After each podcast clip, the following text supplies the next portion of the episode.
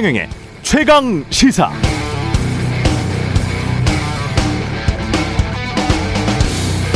네, 세계 4대 강대국들 사이에 위치한 지정학적 상황에 놓여 있는 대한민국으로서는 자유민주주의라는 헌법적 가치를 공유하는 서방 세력의 대표 국가들 중 하나인 일본 국과의 관계가 훼손되고 이는 결국 한미 동맹 동맹으로 우리의 안보와 직결되어 있는 미 합중국과의 관계 훼손으로까지 이어져서 헌법상의 안전 보장을 훼손하고 사법 신뢰의 추락으로 헌법상의 질서 유지를 침해할 가능성을 배제할 수 없다. 대한민국으로서는 모든 사안에서 승소하여도 얻는 것이 없거나 승소하여도 국제 관계의 경색으로 손해인 반면 한 사안이라도 패소하면 국경 및 국익에 치명적인 손상을 입을 것이 명백하다. 일제 강제징용 피해자 85인이 낸 일본 미쯔비시 중공업 등을 상대로 손해배상 청구 소송을 각하시켰던 서울중앙지법 김양호 부장판사의 판결 논리 중 일부인데요. 어디서 많이 들어봤습니다. 이런 말들. 한국의 우파 신문사들 사설에서 많이 나왔던 논리입니다. 특히 2019년 일본이 반도체 소재 수출 규제할 때도 이런 논리가 등장했죠. 거대한 미국, 미국 밑에 일본, 일본 밑에 한국. 그래서 한국은 절대 꼼짝 못하니까 절대 대들면 안 된다는 이런 열등감 뒤섞인 편견 같은 것 말입니다. 판사님, 정파적 신문사들의 사설에나 등장할 만한 주장이 사실과 법리로 들어차야 할 판결문, 판결문에 이렇게 잔뜩 있는 건 사법부의 품격에 치명적 손상을 입히는 건 아닐까요?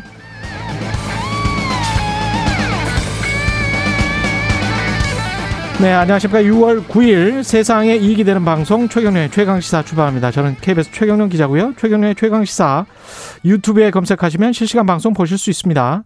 문자 참여는 짧은 문자 오시면 기본자 100원이들은 샵 9730 무료인 콩 어플 또는 유튜브에 의견 보내주시기 바랍니다. 오늘 1부에서는 최근 법원의 강제 동원 피해자 손배 소송에 대한 각하 판결 여러 측면에서 이례적이고 이상한 판결이라는 지적 많은데요. 즉각 항소 입장을 밝힌 강제징용 피해자 측의 강길 변호사 만나보고요.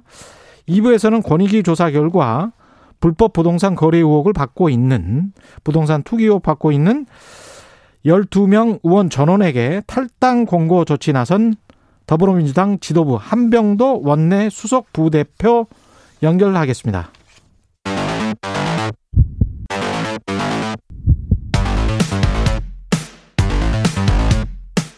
오늘 아침 가장 뜨거운 뉴스 뉴스 언박싱 네 뉴스 언박싱 시작합니다. 민동기 기자 김민아 시사평론가 나와있습니다. 안녕하십니까? 안녕하세요. 제가 이 오프닝에서 쭉 읽어드렸는데 이해가 가세요? 이게 어제도 말씀을 드렸지만 잘 예. 이해가 안 갑니다. 이게 왜 이게 판결문에 이런 내용이 나와야 될까요? 그 이제 그런 내용을 굳이 집어넣은 거는 음. 그 이제 소를 제기하신 분들의 논리에 대해서 그것을 이제 기각 논리를 지금 쓰면서 기각 논리를 아, 각하 쓰면서. 논리를 쓰면서 이제 네. 그거에 대한 자기 근거를 이제 쭉 서술한 것인데 음. 지금 말씀하신 대로 그 서술한 내용에 역사 예. 의식이라든가 이런 것들이 전혀 없- 없어 보이는 그런 음. 내용들로 서술이 된거 사실은 드라이하게 예를 들면은 어 피고 저 이 소를 제기하신 분들 측에서 주장하는 그러한 이제 어떤 어, 충분한 어떤 배상이나 이런 것도 되지 않고 있다는 부분에 대해서 드라이하게 그냥 이렇게 아 그것은 이유가 없다 뭐 이렇게만 서술했어도 사실 은 이 부분에 있어서는 어 넘어갈 수 있는 문제였는데 그럼 그 다음 문제인 법리를 따진 부분에 대해서 우리가 논의를 할 수가 있겠죠. 그렇죠. 근데 이미 그 부분 이 부분에서 이제 이런 논의가 이런 이제 서술이 있기 때문에 예. 사실 이제 사실은 그 법리의 문제를 사실은 우리가 따져야 되는데 그렇습니다. 지금 막 반일 판사 뭐 이런 식으로 얘기가 이제 이상하게 돼버린 사실이 있거든요. 음. 사실 괜히 왜 저런 표현을 써서 네. 더왜 이 논의를 생산적으로 만들지 않게 했는지 전 참 이해가 근데 가지 않습니다. 본인도 예. 그런 측면을 알았던 것 같아요. 원래 이 음. 일정을 당겼거든요. 음. 당겼기 때문에 강제징용 피해자분들 가운데 지역에 사시는 분들도 있잖아요. 이분들은 아예 그 재판에 참석을 하지도 못했습니다. 예. 그러니까 이런 반발 등을 우려해서 갑자기 일정을 당긴 것 아니냐. 뭐 음. 이런 지금 의혹도 나오더라고요. 저는 근데 판결문에 제가 이런 반일, 내용 반일 판사라고 그랬는데 친일 판사죠. 네, 지금 딱 개념이 헷갈리고 있네요. 지금. 네. 예. 청취자 이광준님, 유신 때나 나올 만한 판결문이 지금 등장하다니 개탄스럽습니다. 이런 말씀 하셨고요. 아, 참, 이게, 그, 전문가들도 네. 언론의 영향을 받습니다. 네. 예, 그거는 이번에 다시 한번 확인된 것 같고요. 어떻게 보면. 법리로만 생각을 해야 되는데. 청취자 888님, 사법부는 어느 나라 기관인 건지, 이런 말씀 하셨습니다. 예. 민주당 부동산 투기 의원들, 의혹 의원들에게 탈당 권유했습니다. 예. 10명에게 자진 탈당을 권고를 했고요. 예. 비례대표인 윤미향 양이원영 의원에게는 출당 조처를 내렸습니다. 아, 출당을 했군요. 예, 출당- 출당을 시켰군요. 네, 일단 해당 의원들의 위법 여부가 수사기관을 통해 명확하게 밝혀지지 않은 상태인데도 불구하고 선제적 조치를 좀 취한 건데요. 예. 일단 뭐 내로남불 프레임에서 벗어날 수 있다 이렇게 판단을 한 것으로 보이고요. 예. 아, 민주당이 그 해당 의원들의 실명과 혐의도 공개를 했는데 음. 부동산 명의 신탁 의혹을 받은 의원은 김주영, 김혜재, 문진석, 윤미영 의원이고 예. 업무상 비밀 이용 의혹을 받은 의원은 김한정, 이 서영석, 임종성 의원입니다. 그리고 농지법 위반 의혹을 받은 의원은 우상호, 양이원영, 오영훈, 윤재갑, 김수홍 의원인데 음.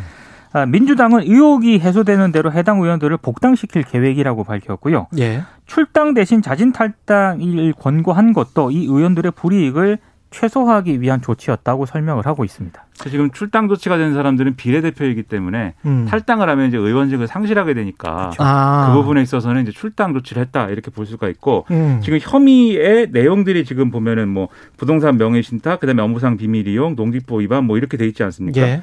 근데 이게 일반적으로 그냥 혐의의 내용을 판단을 했을 때 예. 업무상 비밀 이용 이게 뭐 예를 들면은 내용이 만약에 맞다면 그거는 가장 큰일이죠. 가장 예. 심각한 문제일 그렇죠. 것 같고 그다음에 명의신탁의 부동산 명의신탁의 경우에는 이것은 어쨌든 국회의원 들은 재산 신고를 하게 돼 있기 때문에 음. 이것도 국회의원이 만약에 이게 문제가 되는 부분이라고 한다면 이것도 예. 이제 사실은 큰 문제일 수가 있고 예. 농지법 위반 의혹도 이게 이 경우에는 음. 투기와 연관된 이런 농지법 위반 의혹이라고 하면 큰 문제인데 예. 사실 농지법 위반 사례들을 보면은 뭐 그렇지 않은 경우들도 있거든요, 사실.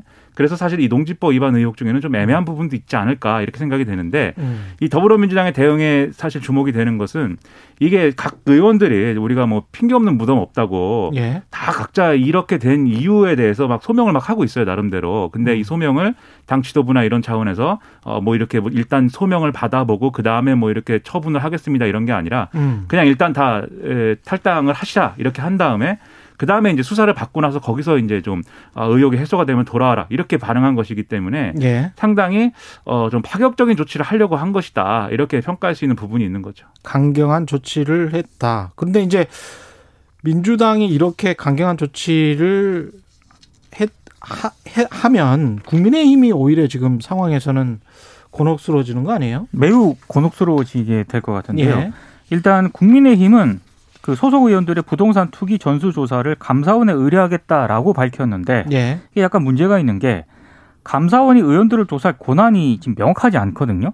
아, 감사원이. 네. 예. 그래서 시간 끌기 아니냐라는 그런 비판도 나오고 있고요. 음. 어, 국민의힘이 지금 어, 구체적인 조사 의뢰 시점은 못 받지 않았습니다만 어찌됐든 예. 6월 11일 전당대회가 열리지 않습니까? 음. 그 전당대회에서 새 대표가 이제 선출이 되는데 예. 시점상 그 새 대표의 아마 첫 번째 해결 과제가 이 문제가 될 가능성이 굉장히 높기 때문에 국민의 입장에서는 이 문제가 굉장히 간단치 않을 것으로 일단 전망이 되고 있습니다. 최재형 감사원장은 국민의힘이 스스로 이제 야권으로 들어와서 정치를 했으면 좋겠다. 그렇게 이제 이야기를 했던 어, 대선 분이잖아요. 후보군 중에 한 명이라는 그런 취지의 발언도 과정에서 계속 거론하고 있죠. 예, 여러 얘기를 하고 있죠. 주, 주, 대권 주자들의 이름을 거론하면서 음. 최재형 감사원장도 우리 당의 이제 유력한 후보이다. 정작 본인은 지금 명시적으로 어떠한 의사를 표명한 것도 없는데 그렇게 얘기를 해왔지 않습니까? 근데 그것도 사실은 이제 조금 문제가 있었던 거예요. 감사원장은 정말 정치적인 중립을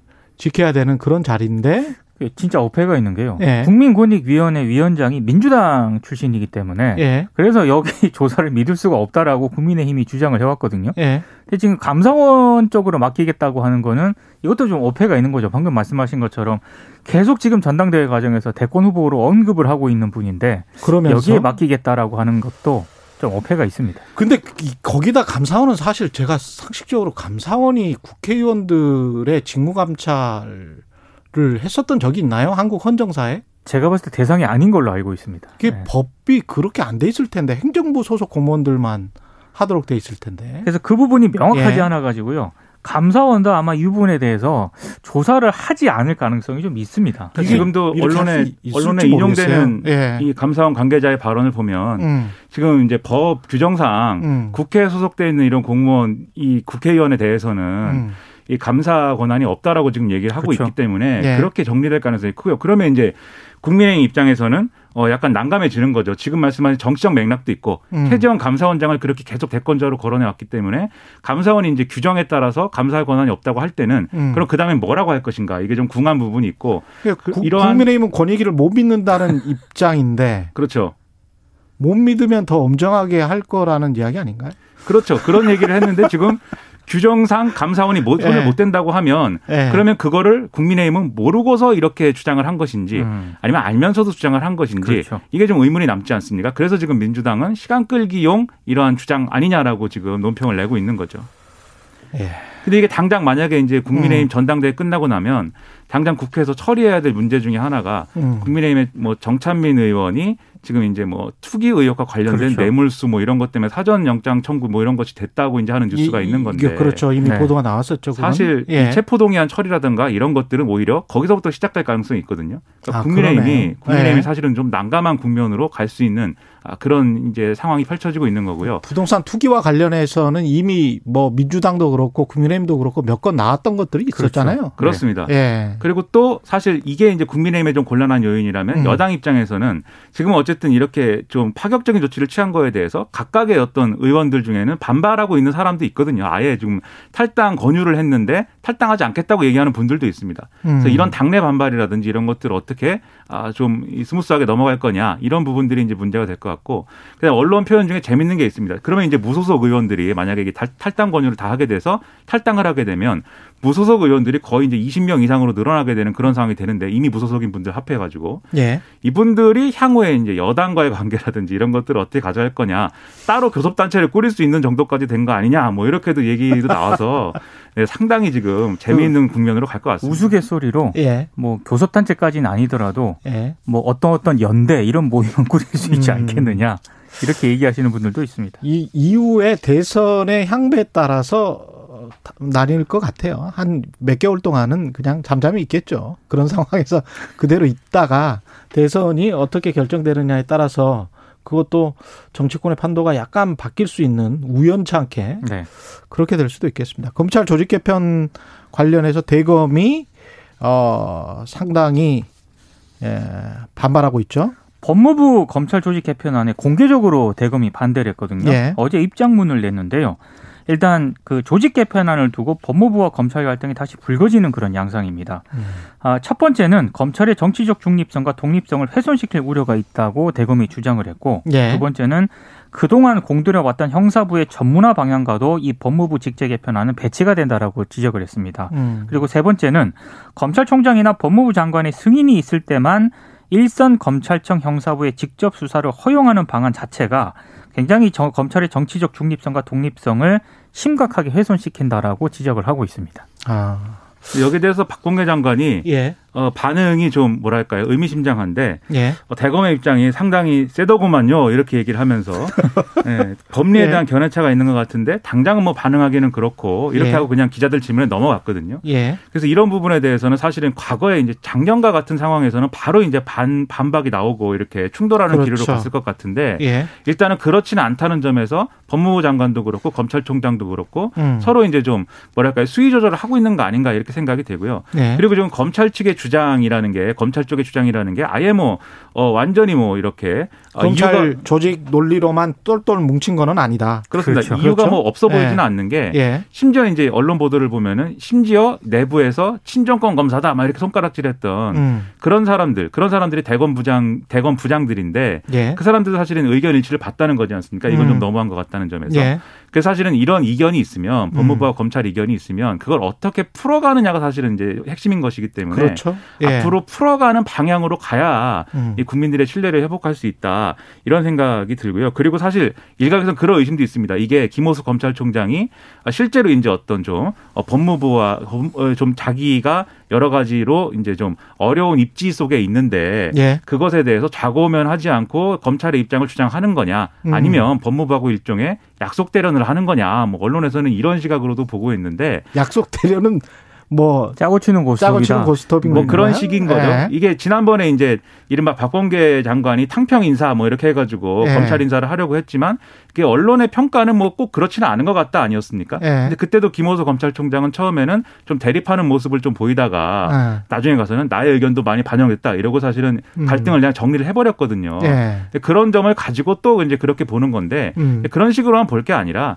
갈등이 있는 건 뭐 언제나 그렇죠. 부처 간에 조직 예. 간에 있을 수밖에 없는 거 아닙니까? 예. 그래서 이걸 푸는 방법이 뭐냐에 좀 어, 좀 집중을 해야 될 것 같아요. 음. 그러니까 검찰의 정립, 중립성, 독립성도 중요하기 때문에 이 부분은 뭐 검사들 이야기도 충분히 일리가 있는 것 같은데요. 근데 예. 김호수 총장 입장에서만 예. 보면 지금 이렇게 박범계 장관하고 대립각을 음. 형성하고 있는 것 자체가요 음. 손해 보는 일은 아닙니다. 예. 어찌됐든 검찰총장으로서 리더십 회복하는 데 있어서 이게 장점으로 작용할 수도 있기 때문에 그리고 곧 중간 간부 인사도 앞두고 있거든요. 예. 이 중간 간부 때 본인의 의견을 좀 반영시키려는 의도가 있는 것 아니냐라는 해석도 나옵니다. 예. 국민의힘 전당대회는 정말 흥행이 대단합니다. 역대 최고 투표율이네요. 그러니까 네. 모바일 투표가 7일, 8일 이틀간 진행이 됐는데요. 투표율이 36.16%로 마감이 됐습니다. 최근 10년간 최고치인 2014년 투표율이 31.7%거든요. 예. 근데 일단 모바일 투표에서 이걸 넘어섰고요. 어, 오늘하고 내일 진행하는 선거인단 대상 ARS 투표까지 합산을 하게 되면은 이제 투표율이 더 높아지게 되는데 음. 국민의힘 내부에서는 최종 투표율이 50% 전후를 기록을 할 것이다라는 전망까지 나오고 있습니다.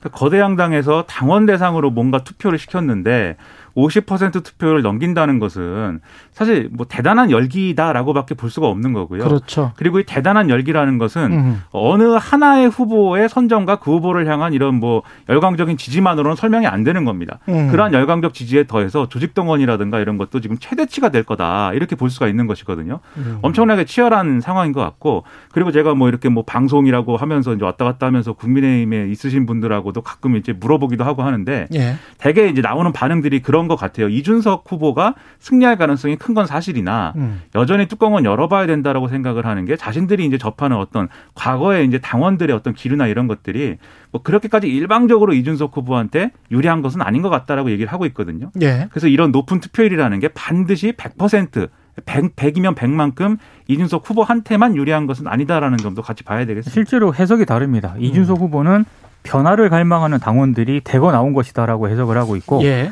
나경원 주호영 후보는 안정을 바라는 기존 당원들이 지금 막판 결집에 나섰다라고 해석을 하고 있습니다. 둘 다인 것 같아요. 둘 예. 다. 예.